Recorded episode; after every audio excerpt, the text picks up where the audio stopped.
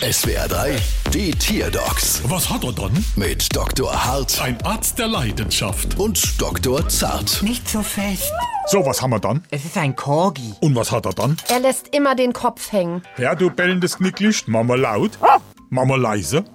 Seltsam.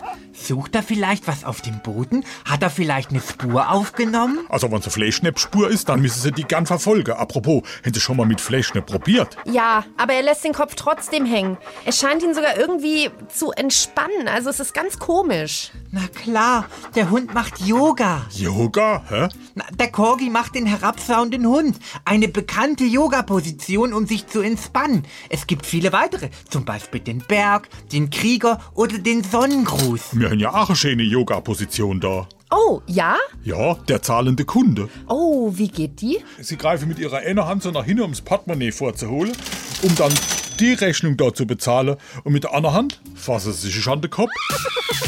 Bald wieder. Was hat er dann?